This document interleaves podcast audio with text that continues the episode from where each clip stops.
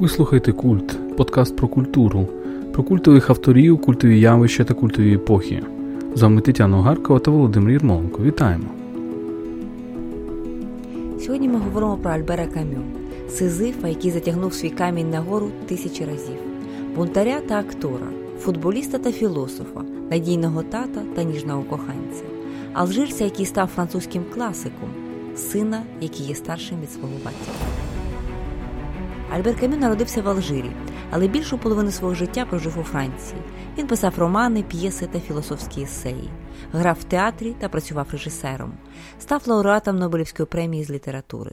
Абсурд, пункт, падіння, пошуки власного коріння ось його основні теми. Сьогодні ми говоримо про дуже цікавого автора, одного з найвизначніших письменників ХХ століття. Його звати Альбер Камю. Альбер Камю, лауреат Нобелівської премії, один із найвизначніших е, письменників ХХ століття, автор знаменитих творів Чума або Сторонній, або Перша людина. І дуже такий парадоксальний письменник. Чому він важливий для ХХ століття, на твою думку? Ну, Камю дійсно один з найважливіших французьких авторів, і дійсно зараз приходить час певного такого переосмислення, ким був Камю, оскільки його дуже часто асоціювали власне з екзистенціалізмом. Дуже часто говорили, що подивіться, е, Камю це автор е, літератури абсурду, є такі кліше, та, які ми знаємо. У Франції упродовж десятиліть його називали філософом для випускних класів. І це, власне, отаке визначення, воно дещо спрощувало цей образ такого письменника-філософа. Чому філософ для випускних класів? Один з критиків придумав це цю назву. Малося на увазі, що ті теми, на які писав Кам'ю, а які це теми? Це теми абсурду, це теми бунту, це теми, які, на його думку, мали би бути близькі для е, підлітків. Так? Тобто, коли ми говоримо, що філософ для випускних класів, це також означає, що людина доросла, людина зріла, чи там людина навіть просто молода, вона меншою мірою цікавиться кам'ю. Це дитячий письменник. І ось, власне, ось такий е, трошки урізаний образ кам'ю, і, власне, завдяки і, і приніс йому популярність з одного боку, тому що він дійсно є письменником, якого читає молодь, але не лише молодь. Я наведу цифри, вже не згадаю, хто проводив такі дослідження, але твор твори Камю за тиражем і за тим, як їх купляли у Франції, він побив фактично всі рекорди. Тобто Кам'ю за виданням і за, перевиданнями його творів це є візитівка Франції, візитівка Франції ХХ століття. Ну і Кам'ю до певної міри спростовує такий образ філософа, як якогось такого академічного університетського філософа, який навіть у Франції був дуже популярний. В його часи дуже популярною була німецька, така кафедральна філософія, серйозна, дуже складна, переобтяжена термінами так далі. Кам'ю набагато живіший, звичайно, і і, і набагато ближчий до життя. І, звичайно, він мав це презирство, мабуть, да, цих університетських професорів. Так, і презирство, і великий е, ресентимент, якщо можна сказати, використовуючи тут термін Ніцше. Е, вся історія, власне, полягає, оця відмінність його від класичної філософії, яка дуже добре проявляється, скажімо, в його протистоянні з Сартром, дуже добре пояснюється контекстом. Камю родом із Алжиру, який на той момент був французькою колонією. Якщо Сартр був е, народжений у заможній буржуазній родині, якщо ми почитаємо його автобіографію слова, то кого ми там побачимо? Ми побачимо маленького хлопчика у величезній бібліотеці його дідуся, хлопчика, який стає на стілець і читає на пам'ять вірш, який читає е, дуже багато літератури, починаючи з дуже раннього дитинства, хлопця без батька і так далі, який робить далі блискучу кар'єру, який вступає в Еколь Нормаль Сюпер'йор, яка була на той момент фабрикою так званої інтелектуалів, які її називали. Тобто це було такий дуже зрозумілий і такий магістральний шлях у Сартра. Кам'ю натомість народжується в Алжирі в надзвичайно бідному кварталі. Його матір працювала покоївкою, вона мала там іспанське якесь коріння. Вона була людиною, яка не лише не дуже вміла читати і писати, яка навіть говорити не могла нормально. І Кам'ю все своє життя він свою матір за співзвучністю французьку мову слів лямех, мати і море, теж лямех, це омоніми, він, власне, називав свою матір цим безсловесним морем, так, яке не може говорити. І, власне, батька він так само, як і Сарт, свого не знає, але ця історія набагато більш трагічна, тому що його батько був мобілізований на Першу світову війну, і він був вбитий трагічно в одні з перші місяці цієї війни. Він його ніколи не бачив, тобто він е, загинув, коли е, Альберу Камю було декілька місяців. Це абсолютно голе життя. Це життя в цьому Алжирі, де немає ані достатньо їжі, ані достатньо питної води, е, де є дуже проста робітнича школа, де є лише от сонце і море. І от для Камю, наприклад, оця, ця оголеність його дитинства, вона була для нього, наближала для нього, як це не парадоксально, витоки європейської культури, тому що саме тому йому дуже близька була Греція. Ми подивимося на карту, побачимо, де де Греція і де узбережжя. Е, Алжирське, ми розуміємо, що це приблизно один той самий клімат. І для Кам'ю ця ставка на е, на якісь життєві вітальні речі, тобто на молодість, на здоров'я, на цю безкінечні дні, коли можна бігати на море і проводити його в морі біля моря серед цих там у них була лише природа, у них не було фактично цивілізації. І тому фактично оце навчання, навчання в школі, яке дуже для Камю воно було дуже цінним. Він дуже швидко став там найкращим учнем класу, його помітив його вчитель філософії, до речі, француз Гроньє, з яким вони товаришували усе, усе життя Камю, листувалося, їхнє листування надзвичайно цікаве. Власне, для Камю е, навчання, освіта, філософія це був вихід. Та, це було це була можливість, але все це обірвалося дуже і дуже трагічно. Адже Ще в підлітковому віці Камю, як і багато підлітків зі свого кварталу, він захоплювався футболом. Він грав в усіх командах, там в шкільних там, і так далі, де він там працював. Потім він працював в газеті. Він завжди грав в футбол.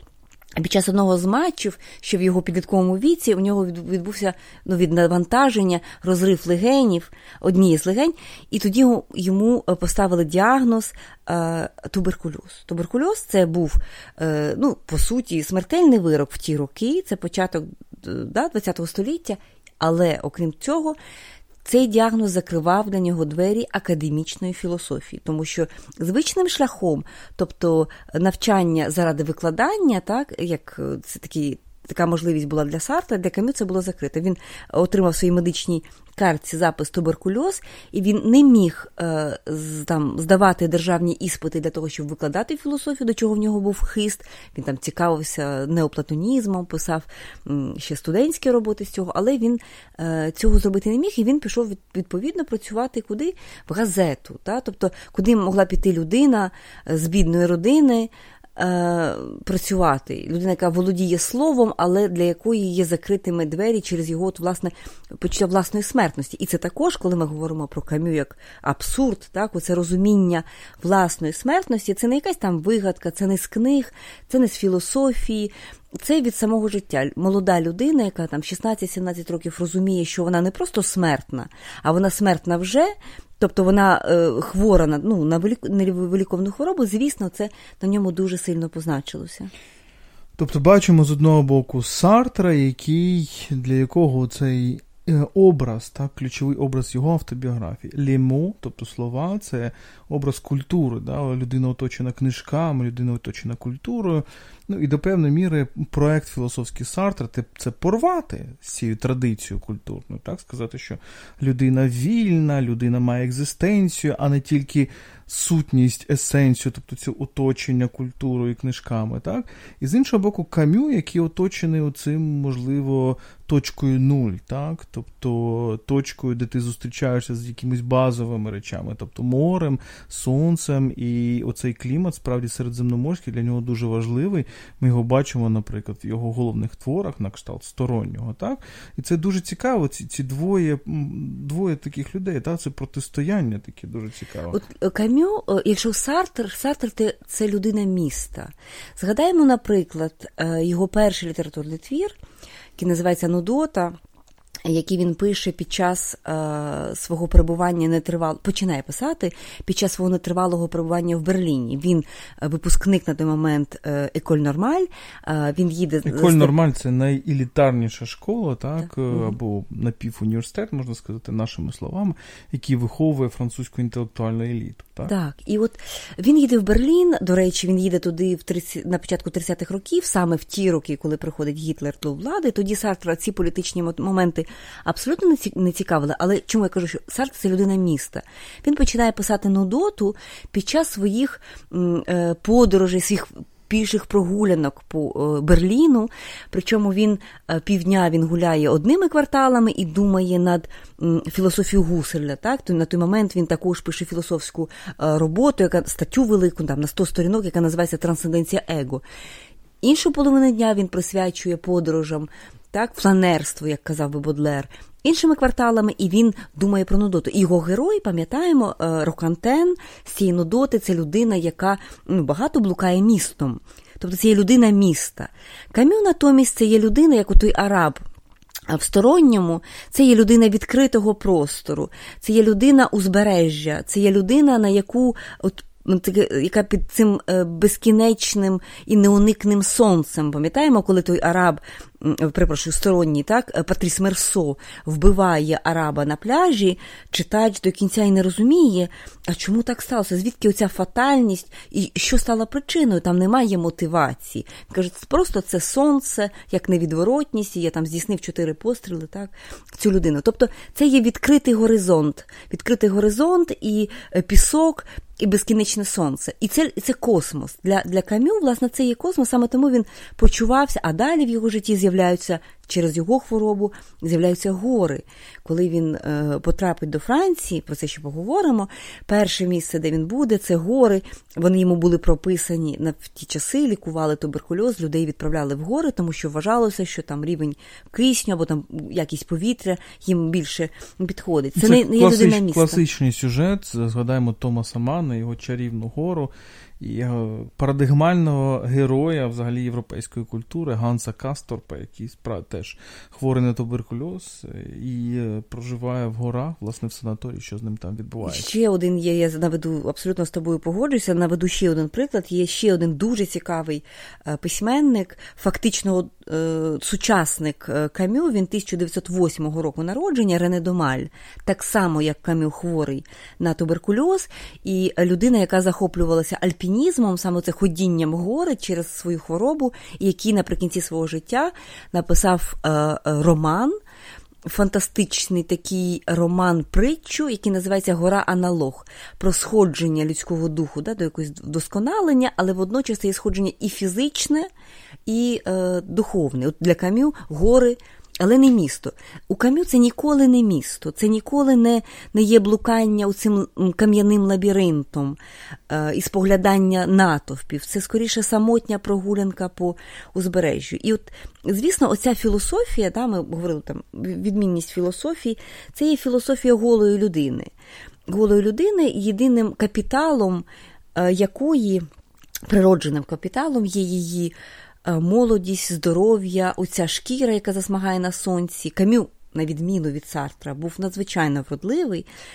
Е, ми не можемо показати фотографії, але достатньо подивитися на фотографії молодого Сартра, якому не дуже пощастило. Він був е, людиною маленького зросту, в нього було в різні боки дивилися очі. Тобто він, відверто кажучи, не був не був вродливим. І кам'ю, який е, там вже в паризькі роки, ми бачимо його фотографії в цьому пальто на французький лад. Він надзвичайно імпозантний, трохи загадковий, небагатослівний. От і е, і це був його капітал. Високий, з високим чолом, таким. Так. Ну, Наші слухачі можуть, поки вони не слухають, загуглити просто фотографії Кам'ю Сартра, порівняти цих двох людей. І... Але ми їх протиставляємо, але ж вони в усіх підручниках філософії там літератури йдуть через кому. Не тільки в наших, але й також і французьких. Сартр, Кам'ю, Кам'ю, Сартр. І називають, що це французький екзистенціалізм. А ти їх зараз протиставляєш. Чи об'єднує їх все ж таки щось? Якщо це екзистенціалізм, то в чому він, в чому його суть, і в чому він подібність, і в чому відмінність? Є, звісно, велика кількість е, подібностей теж, попри всі відмінності. Е, ну, перше, що це обидва чоловіки, які з раннього дитинства виростають без батька. Вони роблять різні висновки з цього.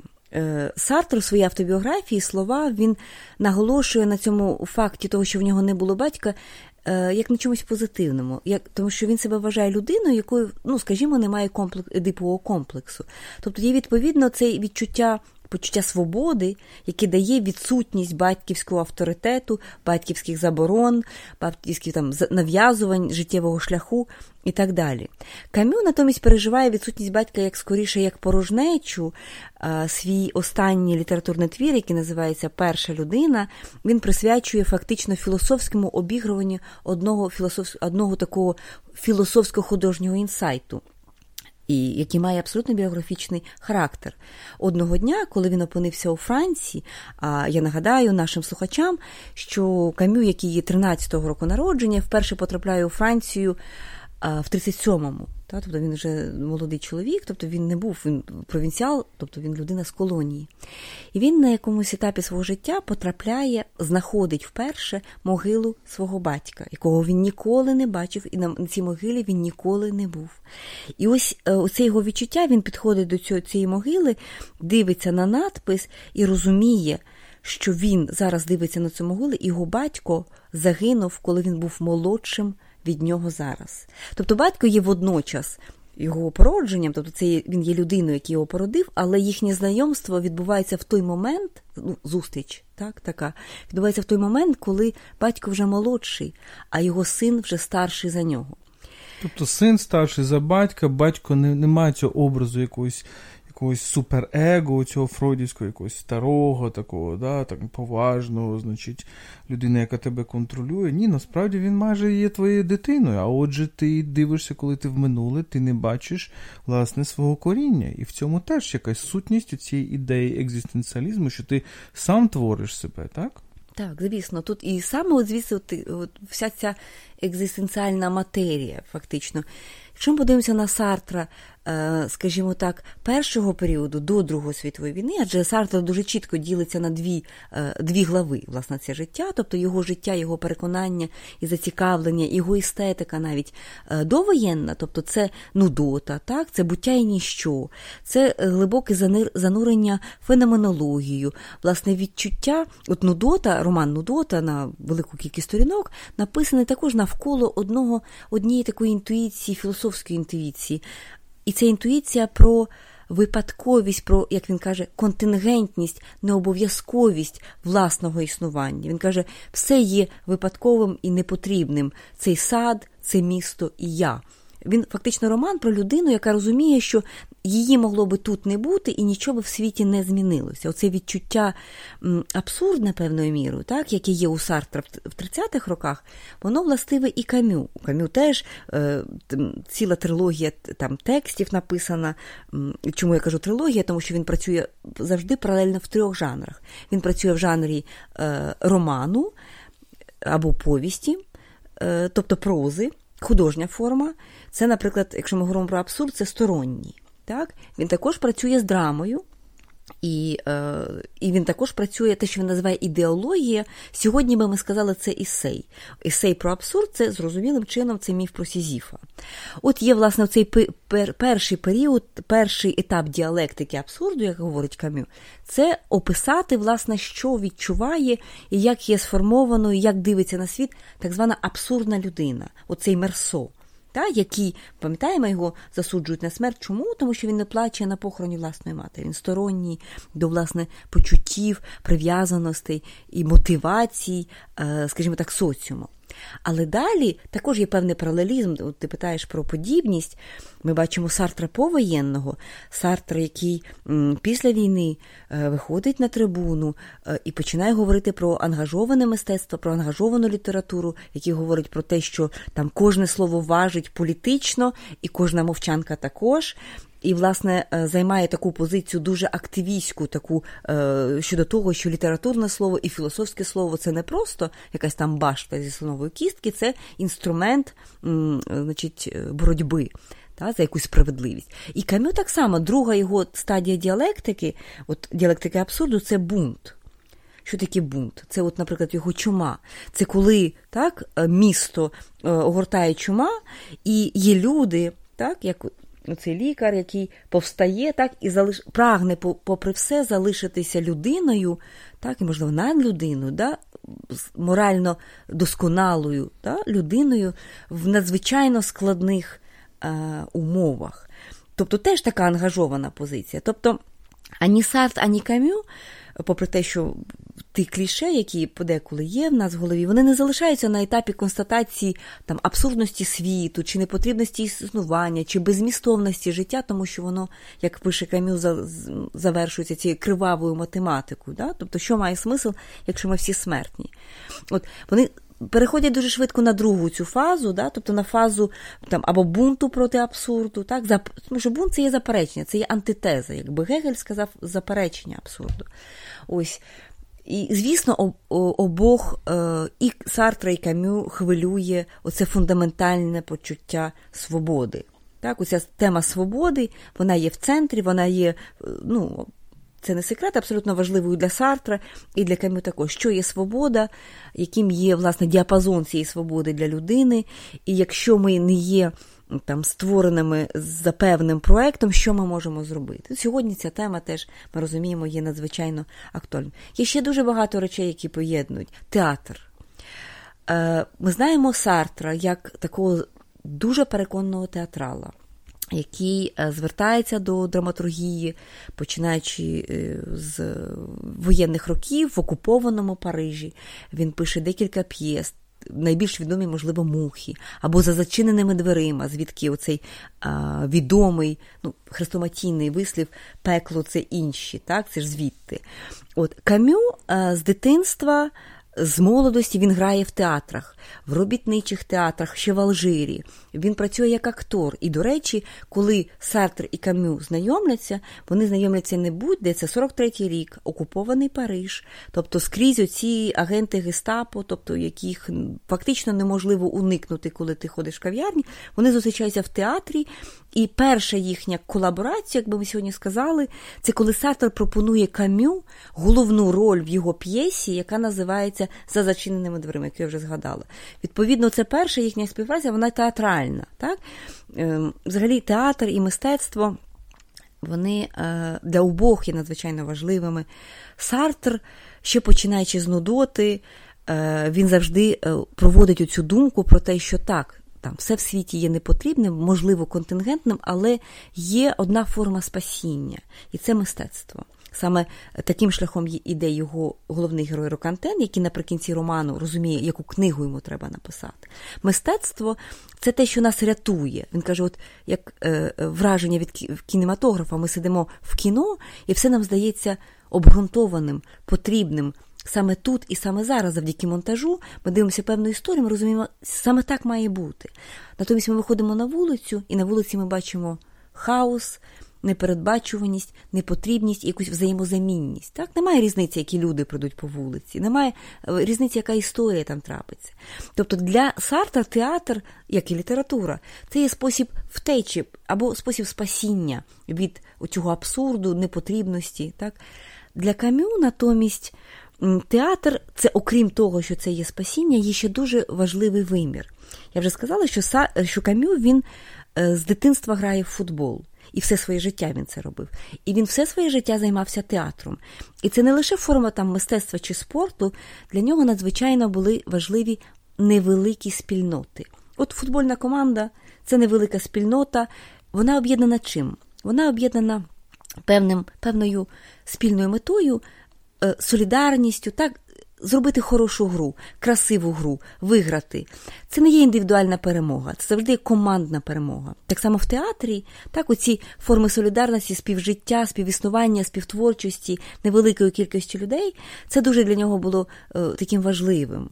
Є е, дуже цікава книга, вона доволі нещодавня, 12-го року Енді Мартіна, це американський дослідник. Він пропонує дуже красиву метафору, саме спортивну, яку я хочу згадати. Книга називається Сартрі Камю The Boxer and the Goalkeeper, тобто боксер і воротар. Камю, до речі, е, переважно більшість своїх ігор, яких він зіграв в футбол, він був саме воротарем. Хто такий боксер? для Сартра це є е, якийсь аватар е, мушкетера. Насправді, мушкетер це людина, яка виходить з цієї шпагу, яка одна, так, один за всіх, всі за одного. Тобто це є людина, яка виходить один на один з ворогом. І боксер, Сартр все своє життя займався боксом. В нього була вдома оця боксерська груша, і в своїх листах до Симони де Бувар він підписувався часто боксер. Тобто він вважав навіть інтелектуальну дискусію якимось різновидом боксу. Тобто в боксі є хто? Є той, хто йде в нокаут, так? той, хто перемагає, і є переможений. Це є індивідуальна перемога. Так? Це є перемога над обставинами. І Сартр, який був фізично не дуже вправний, він був низького зросту, він ну, загалом пишався можливостями, коли вони були, когось перемогти. Для нього ця метафора, якась його екзистенційна, це бокс, перемогти супротивника. Натомість Камю це воротар. Хто такий воротар? Це не форвард, та? це не захисник, це людина, яка стоїть на воротах. Від нього залежить дуже багато. Він не атакує, але саме він може не пропустити ворота, да, гол в свої ворота. І це людина, яка більшою мірою, ніж інші, націлена на командну гру, тому що він, під час того, коли стоїть на воротах, він постійно спостерігає за усіма комбінаціями, які розігруються на полі. І для нього оця комбінація в спільнотах, да, і оця модель гри так, де всі разом да, за, е, з, з однією метою, вона дуже важлива. І саме тому він, наприклад, дуже погано ставився до от, ну, ще про це поговоримо окремо до цієї сварки, тієї критики, так він болісно сприймав цю критику від Сартра, тому що йому здавалося, що ці форми дружби. І солідарності, які поміж людьми, це не є простір, де можлива зрада чи можлива критика.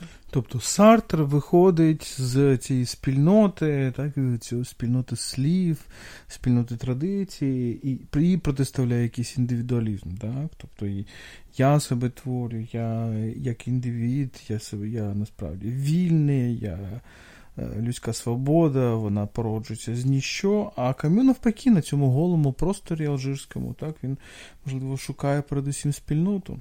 Так. Можливо, він долає, намагається подолати цю самотність.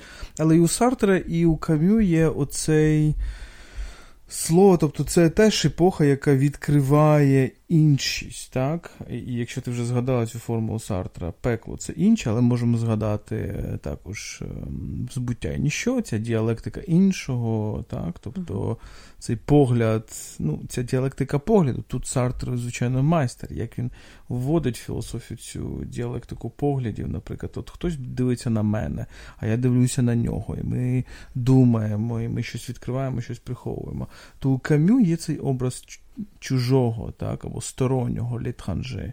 Тут є якась відмінність, подібність?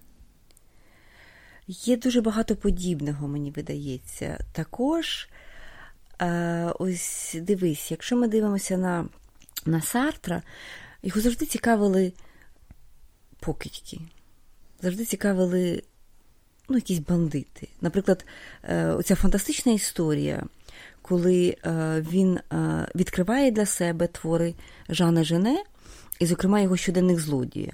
Ким був Жан Жене? Да? Тобто, це була людина з фактично з кримінальною біографією, який був взагалі сирота, він був. Ем, сиротою, тобто їм опікувалась нація, який, починаючи там зі своїх підліткових років, починає втікати від прийомної родини, який починає красти. Красти, так? І відтак щоденних злодія він розказує власне цю історію його крадіжок, його там е, мандрівок і так далі. Здавалося б. Е, для Сарта це мав би бути якийсь абсолютно маргінал і абсолютно нецікава література. Він береться за справу написати передмову до цього щоденника, але він настільки захоплюється е, Жене, що він зупиняється на той момент, коли тексту в нього рівно 600 сторінок. Фактично, він написав цілу книгу про Жене, яка от сьогодні в видавництві Галімар стоїть перший том повного зібрання Жана Жене, це книга Сартра, де він називається вона Святий Жене. Е, комедіант і мученик. І там, от, власне, та діалектика, яку ти згадав, е, буття і ніщо, як погляд іншого формує мене, так? і саме погляд з осудом е, на того крадія, який, е, якого застукали, скажімо, на гарячому, він формує цю людину як таку, яка відрізняється від інших. І оця, е, цей статус його як е, як маргінала, тобто як того, якого, на якого дивляться з осудом, так, він його формує і дає йому, власне, і Сартра ці речі захоплюють. Але, і можливо, його захоплюють, тому що він просто був хорошим хлопчиком. Його вони захоплювали як щось таке абстрактне. Так, але от так, так, сам це є абсолютно. Але водночас можна подивитися на стороннього, так, кам'ю, е, оцей е, Патріс Мерсо, він так само живе з відчуттям своєї фундаментальної іншості. По відношенню до інших, так? Але він це він інший, так? А не а не просто я дивлюся і і дивлюся, так, це інший, і до нього треба по-іншому ставитися, це, можливо, злодій. Я про це і питаю. Тобто, мені здається, Кам'ю сам відчував себе іншим, так, або стороннім. І це відчуття сторонності Сартра зовсім не було, попри його там зовнішній вигляд, не надто привабливий і так далі. Він все одно себе відчував в центрі Всесвіту. Таке моє відчуття. Звісно. І я хотів би о, знову ж таки подивитися на географію. От, от, Мені здається, що це протиставлення, тобто колонія і метрополія, воно дуже важливе. Взагалі для історії Франції, якщо ми подивимося, то так структурований, наприклад, романтизм, епоха романтизму, тому що тільки там колонія або або периферія це не Алжир, а це скоріше крайній захід або крайня північ Франції, це це, це, це бретонці, так, які приїжджають в Париж і, і, в принципі, його змінюють літературно. Це бретонець Шатобріан або бретонець Ламартін, якщо не помиляюсь, теж був або Лямене і багато інших. так? Тобто, до певної міри можна сказати, що це прихід півночі або крайнього заходу в центр. І те, що вони несуть собою, вони несуть собою католицьку релігію, вони несуть собою досить, досить таки сурову, сувору естетику, таку так, кам'яну, вітряну, цю бретонську. Це теж море, але море бурхливе. І тому романтизм вони приносять в Париж оце відчуття бурхливого моря. так? Натомість, коли ми говоримо про ХХ століття, то подивись, скільки вихідців якраз цих південних колоній. Ми бачимо Камю з Алжира, ми бачимо Жак Деріда з Алжира, ми бачимо Альтюсера з Алжира, ми бачимо людей з колонії цих карібських, наприклад, е, Льоклізіо, так, чи чи звідки він. Так, З Маврикіус, з, да, з острову Маврикій. Так, так, тобто з якихось там океанських екзотичних територій. заокеанських територій. Це теж дуже важливо. так, Тобто це такий образ, це південь приходить скоріше на північ і і приносить з собою не так відчуття бурхливості, як відчуття цієї єднання, можливо, з природою. Ну, якщо ми так, говоримо це, про кам'ю. Це екзотизм дуже важливий. Давай до цього ще повернемося. Мені дуже е, запала твоя думка про. Е, е, центр і периферію, так, і, колоніалізм, який тут є. Я от вперше подумала над е, ідеєю, от ми всі дуже добре знаємо фразу Сартра коли він говорить, що хто такий на питання, хто такий ангажований інтелектуал, він говорить: ну це людина, яка втручається усе, в усе, що їй не стосується. Так? І от, власне, от ми бачимо в цих політичних виборах, які робить Сартр упродовж століття, він робить їх немало. Так, Він завжди намагається бути в центрі, так, в якомусь культурному, політичному центрі і втручатися відповідно в речі, які далекі. В нього завжди є, скажімо, думка про Алжирську війну. Він підписує разом з цілим поколінням маніфест 121, скажімо, там там щодо війни в, в Алжирі.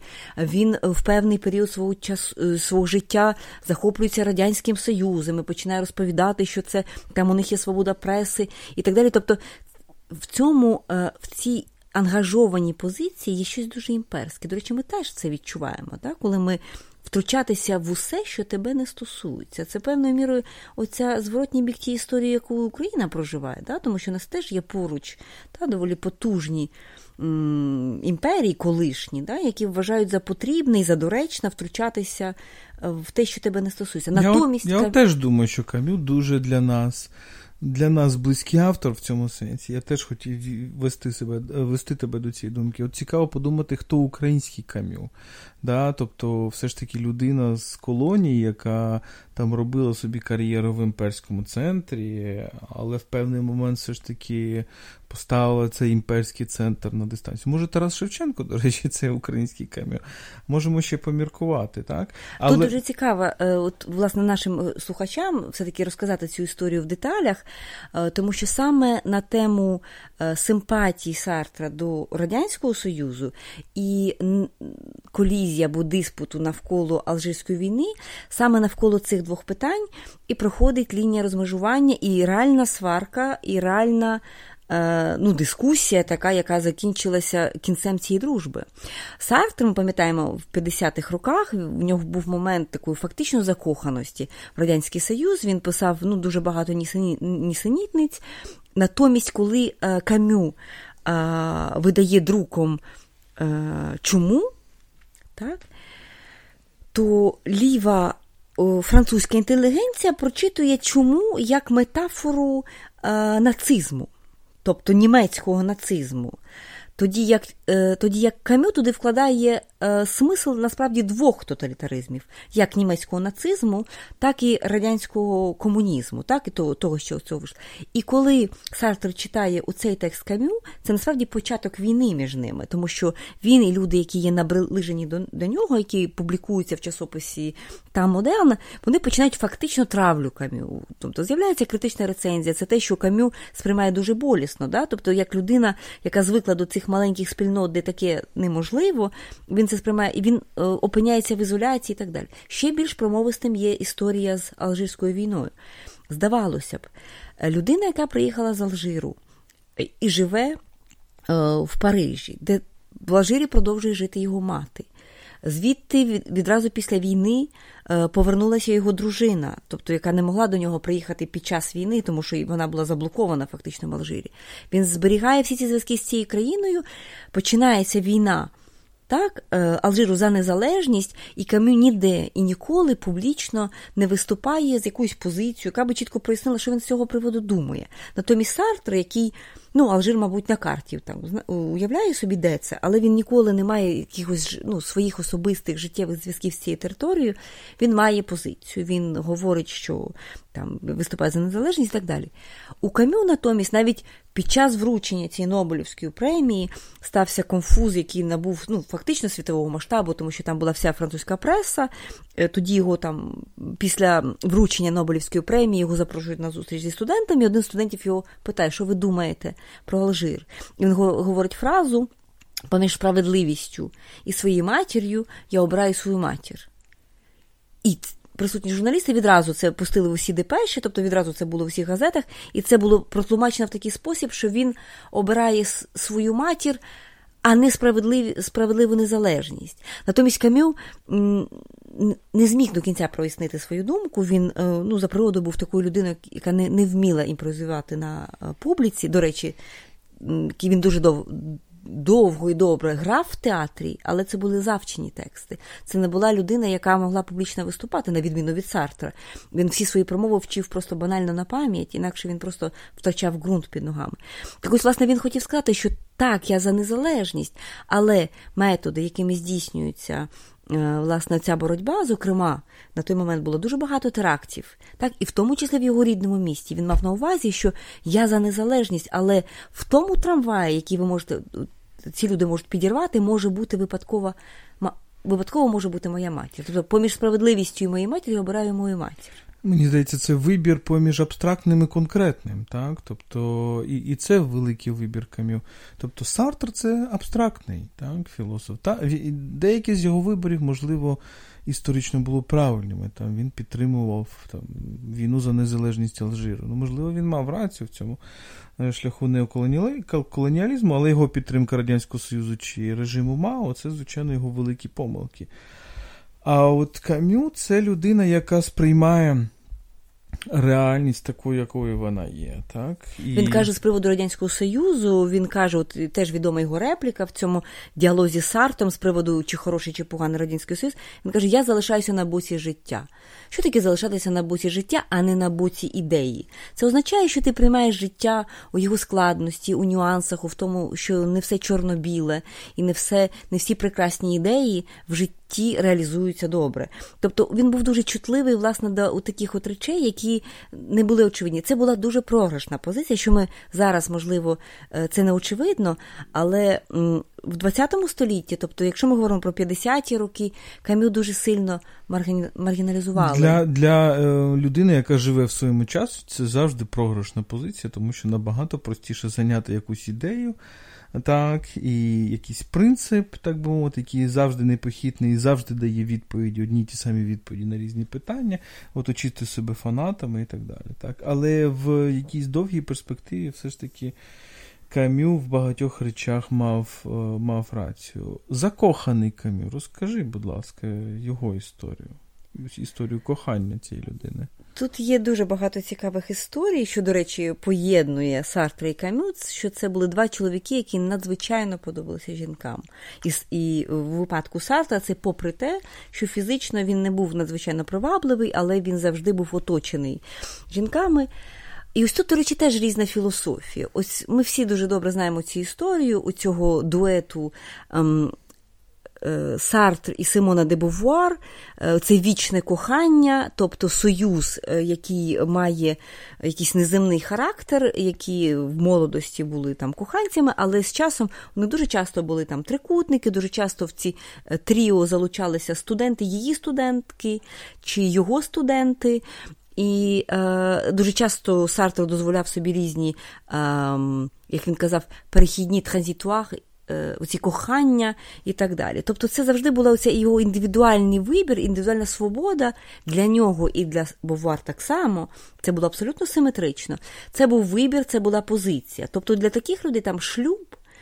Е, тобто, як якийсь е, союз двох людей, які відмовляються від там зв'язків поза ним, для них це було абсолютно неприйнятно. Це було перешкодою для їхньої свободи.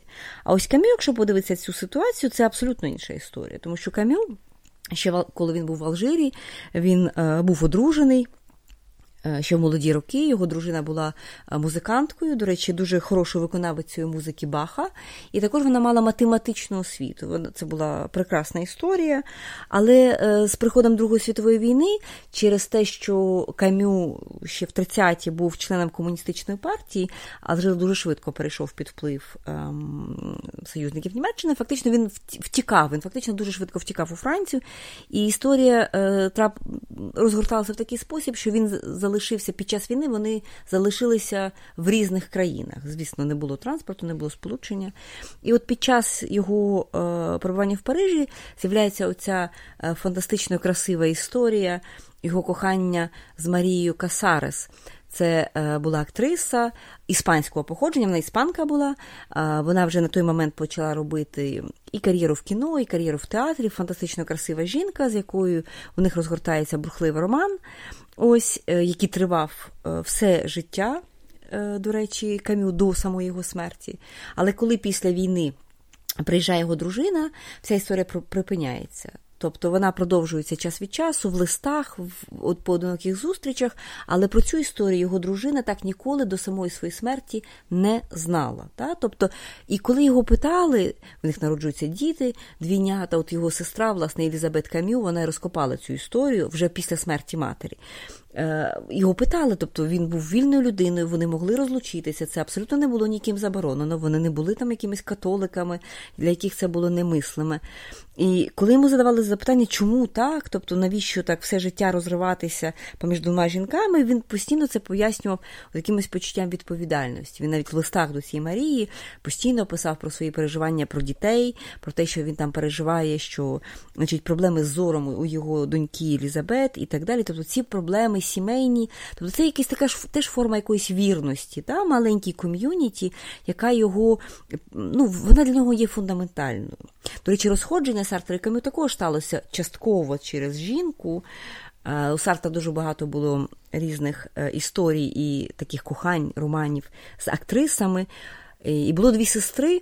Ольга і Ванда Козакевич, вони були дві молоді жінки, оби українського, до речі, походження, це теж історія зв'язку е, французької літератури і України. Ось е, в Ольгу е, Сарто був закоханий деякий час, і вона входила в це тріо з Симоною де Бувуар.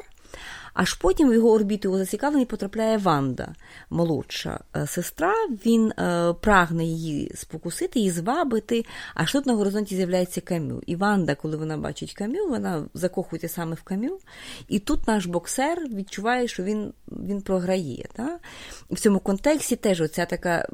Він ніколи не визнав, що власне їхнє розходження, якийсь ресентимент, ресентимент Сартра по відношенню до камю був пов'язаним, але це теж було присутнє. Це історія протистояння і конкуренції все-таки двох чоловіків.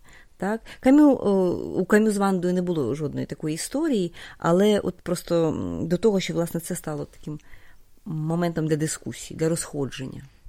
Камю життя його закінчується дуже несподівано в автомобільній катастрофі. Це 61-й рік, здається, так? 60-й. 60-й рік.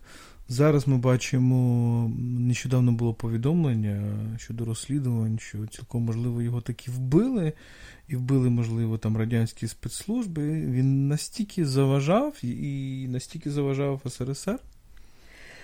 Дійсно, історія абсурдна. Е, справа в тому, що він був на півдні Франції, і він е, мусив повертатися в Париж разом із Галімаром із племінником, здається, засновника дому Галімарів, з яким вони товаришували багато років.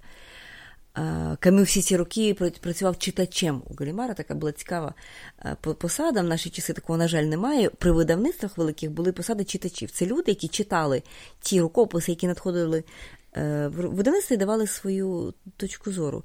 І він з Галімаром на цьому ґрунті товаришував. Вони мусили їхати, купили квиток на він купив квиток на потяг, аж раптом Галімар його переконує, давай поїдемо автівкою моєю. І вони вдвох фактично їдуть, і е, невідомі точно причини. Дійсно, це зараз версія, вона опублікована. Е, Моя думка з цього приводу, що. Е, це не дуже ймовірно, але цього виключити неможливо. Тобто Камю дійсно був людиною, яка в своїх висловлюваннях і в своїх літературних текстах, як то чума, достатньо безжально сформулював, чим є радянський тоталітаризм. Так? І він дійсно був відомий. І але чи він заважав, він не був політично впливовий. Він не був Сартер, наприклад, після війни йому пропонували писати Конституцію Франції. Він настільки був да, потужний. Камю теж, якщо ходив в уряд, це вже були часи Алжирської війни, але він ходив, по-перше, таємно, про це ніхто не знав, і ходив він для того, щоб випросити амністію для тоді Франція їх представляла як терористи, які в Алжирі боролися за незалежність. Тобто це була абсолютно непублічна діяльність. Камю як політик. Тобто це не була впливова фігура. Мені здається, однозначно. Але це була впливова фігура як письменник, так, яку так. читали справді і, і продавали багатьма сотнями тисяч е, примірників. так? Можливо, можливо. Е, Кам'ю дуже багато працював, до речі, з російською класикою. Ось ту постановку, яку вони ставили в той трагічний е, час, коли він загинув, це якраз вони ставили, е, вставили в театрі бісів Достоєвського. І причому там Кам'ю придумав абсолютно неочікувану таку форму. Це мав бути спектакль, який йде декілька годин, чотири, по-моєму, години чи більше навіть. Тобто це не була така адаптація, а це фактично дуже близько до тексту Достоєвського, е, фактично така постановка. Тобто він, начебто, і близький до до, до, до цієї ну, до російської культури, тобто вона принаймні його цікавила, але тут важко сказати. Тобто, дійсно він був незручний, а чи, чи він був небезпечний для радянської влади, це велике питання. Отже, такий був Альбер Кам'ю, дуже нестандартний насправді. Я сподіваюся, е, наші слухачі зрозуміли завдяки таким твоїм поясненням, наскільки він був незвичний, нестандартний, не клішований, наскільки цікаво його читати. І досі твір Літханже, тобто сторонні, мені здається, займає там першу чи якісь перші сходинки взагалі в рейтингах творів ХХ століття, і французьких, і, і ширше. Я думаю, чума це теж один із класичних творів, особливо зараз під час пандемії або після пандемії. так.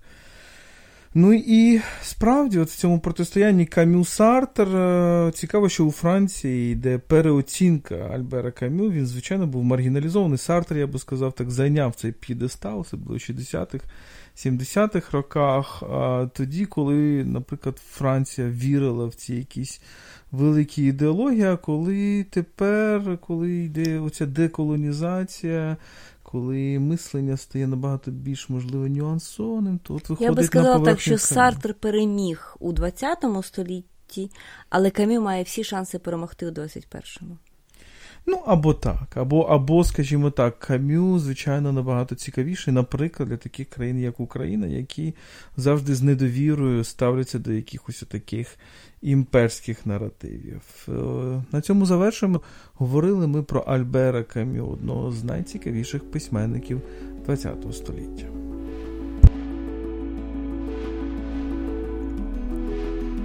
Ви слухали Культ, подкаст про культуру. З вами були Тетяна Гарко та Володимир Єрмоленко. Не тікайте, не підписавшись на наш подкаст на Фейсбуку та Саундклауді. І до зустрічі на культових темах.